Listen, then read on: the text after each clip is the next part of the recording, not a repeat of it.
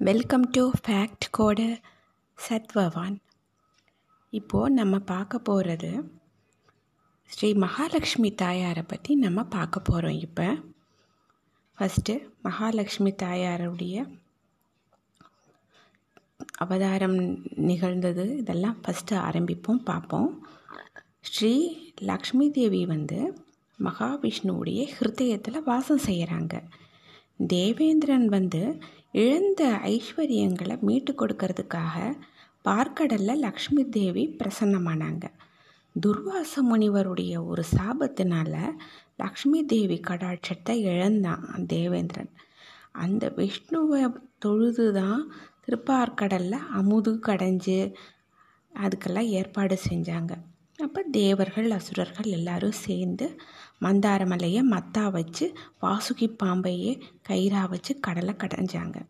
அப்போ தான் காமதேனு அமிர்தம் இந்த ஆலகால விஷம் பாரிஜாத விருக்ஷம் அப்சரஸு அமுத கலசம் அப்புறம் உத்சைவஸ்ரஸ் அப்படிங்கிற அந்த குதிரை எல்லாமே அந்த இதில் தான் வந்தது. அதை தொடர்ந்து பார்த்திங்கன்னா அதுக்கப்புறம் ஸ்ரீ மகாலட்சுமி தேவியும் அந்த பேரொளி மாதிரி வர்றாங்க அவங்களுமே. தேவர்கள் எல்லாம் மகாலட்சுமி தாயாரை பார்த்து ஸ்ரீ சூக்தம் பாடி கும்பிட்டாங்க. ஸ்ரீ சூக்தம் இப்போ சூக்தம் அப்படின்னா எல்லா தெய்வங்கள் பேரிலையுமே சூக்தம் இருக்கும். சூக்தங்கிறது அவங்களுடைய அழகு பிரபாவங்களை வந்து புகழ்ந்து பாடுறது தான் சூக்தங்கிறது பொதுவாக சூக்தம் எல்லாமே இருக்குது பாக்ய சூக்தம் ஸ்ரீ சூக்தம் நாராயண சூக்தம் விஷ்ணு சூக்தம் துர்கா சூக்தம் இப்படி நிறைய இருக்குது ஆனால் எல்லாமே காலை நேரத்தில் தான் சூக்தங்கிறதே பொதுவாக பாராயணம் செய்யணும். மாலை நேரத்தில் ஸ்ரீ சூக்தம் வந்து செய்ய மாட்டாங்க. சில பட் நார்த் இந்தியா சைடெல்லாம் வந்து தீபாவளி அன்னைக்கு சாயந்தரம் வந்து மகாலட்சுமி தாயாருக்கு வந்து பூஜை செய்வாங்க. அப்போ ஸ்ரீ சுக்தம் அங்கெல்லாம் சொல்கிறாங்க ஆனால் நம்ம சவுத் சைடு இங்கெல்லாம் ஸ்ரீ சுக்தம் அப்படின்னாலே வந்து மார்னிங் தான் சொல்லணும் அப்படின்னே சொல்லுவாங்க. இப்போது ஸ்ரீ சுக்தம் எல்லாம் தேவர்கள் எல்லாம் பாடியிருக்கிறாங்க. அப்போது பாடின உடனேயே வந்து தேவேந்திரனுக்கு வந்து அவனை தேவேந்திரனை விட்டு போன அந்த செல்வங்கள் எல்லாமே கிடச்சிடுது. இந்த மாதிரி பார்க்கடலில் இருந்து வந்தவங்க தான் மகாலட்சுமி தாயார். அவங்க வந்து விஷ்ணு பகவானுடைய ஹிருதயத்தில் குடி புகுந்துக்கிட்டாங்க.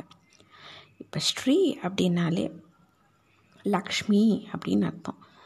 ஸ்ரீ உரை அந்த உரையும் அந்த திருமார்பை பெற்றதுனால தான் திருமாலுக்கு வந்து ஸ்ரீனிவாசன் அப்படின்னு சொல்கிறோம் ஸ்ரீ வந்து அந்த திருமாலுடைய திருமார்பில் போய் உரையிறதுனால தான் இருக்கிறதுனால தான் ஸ்ரீனிவாசன் அப்படின்னு சொல்கிறாங்க ஆனால் ஸ்ரீ அப்படிங்கிறது தமிழில் திருன்னு சொல்லிக்கிறாங்க.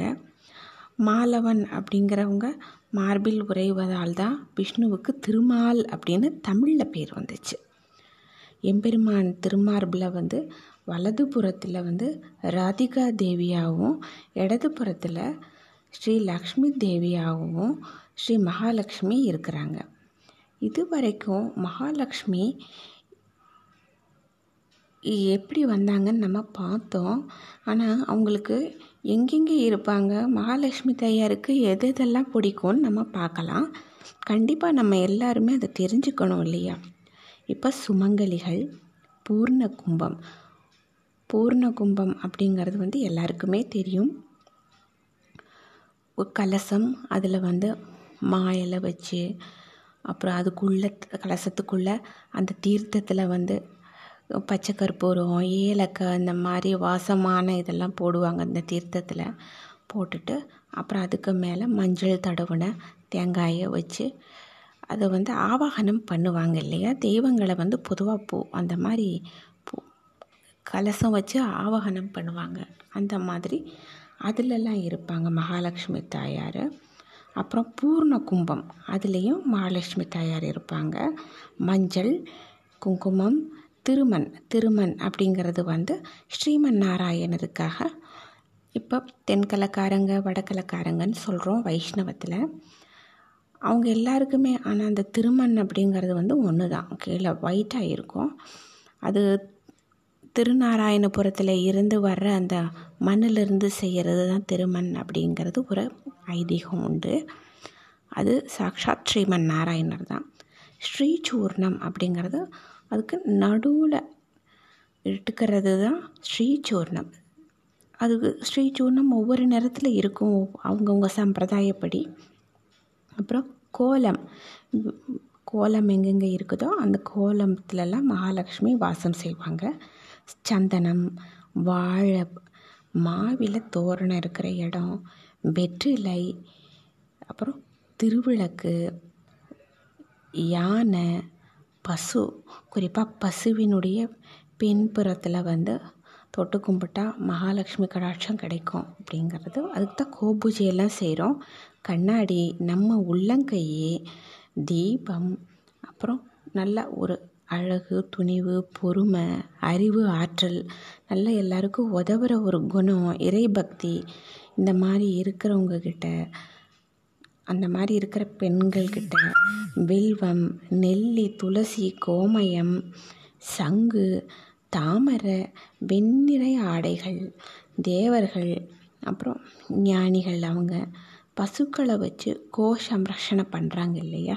பசுக்களை பராமரிக்கிறவங்க அப்புறம் ஸ்திரமாக பகவானிடத்தில் பக்தி இருக்கிறவங்க இவங்க எல்லாருக்கிட்டேயுமே அந் மகாலட்சுமி தாயார் வாசம் செய்வாங்க அப்படிங்கிறது ஐதீகம். அது உண்மையும் கூட. இப்போ செல்வங்களுக்கு எல்லாம் வந்து அதிபதி மகாலட்சுமி தாயார் தான். ஐம்புலன்களை இயக்கிற சக்தி வடிவமான தாய் அப்படின்னு சொல்லுவாங்க. அரச போகங்களையும் அஷ்ட ஐஸ்வர்யங்களையும் குறையில்லாமல் கொடுக்குறவங்க மகாலட்சுமி தாயார்.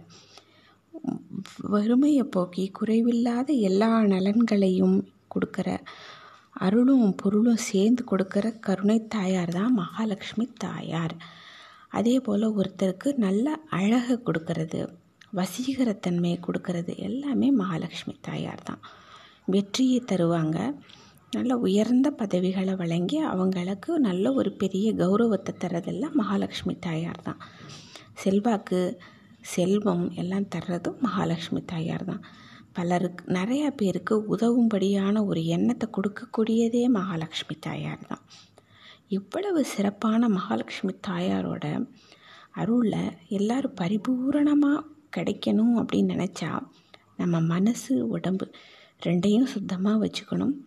நல்ல சிந்தனை மனசில் இருக்கணுமா?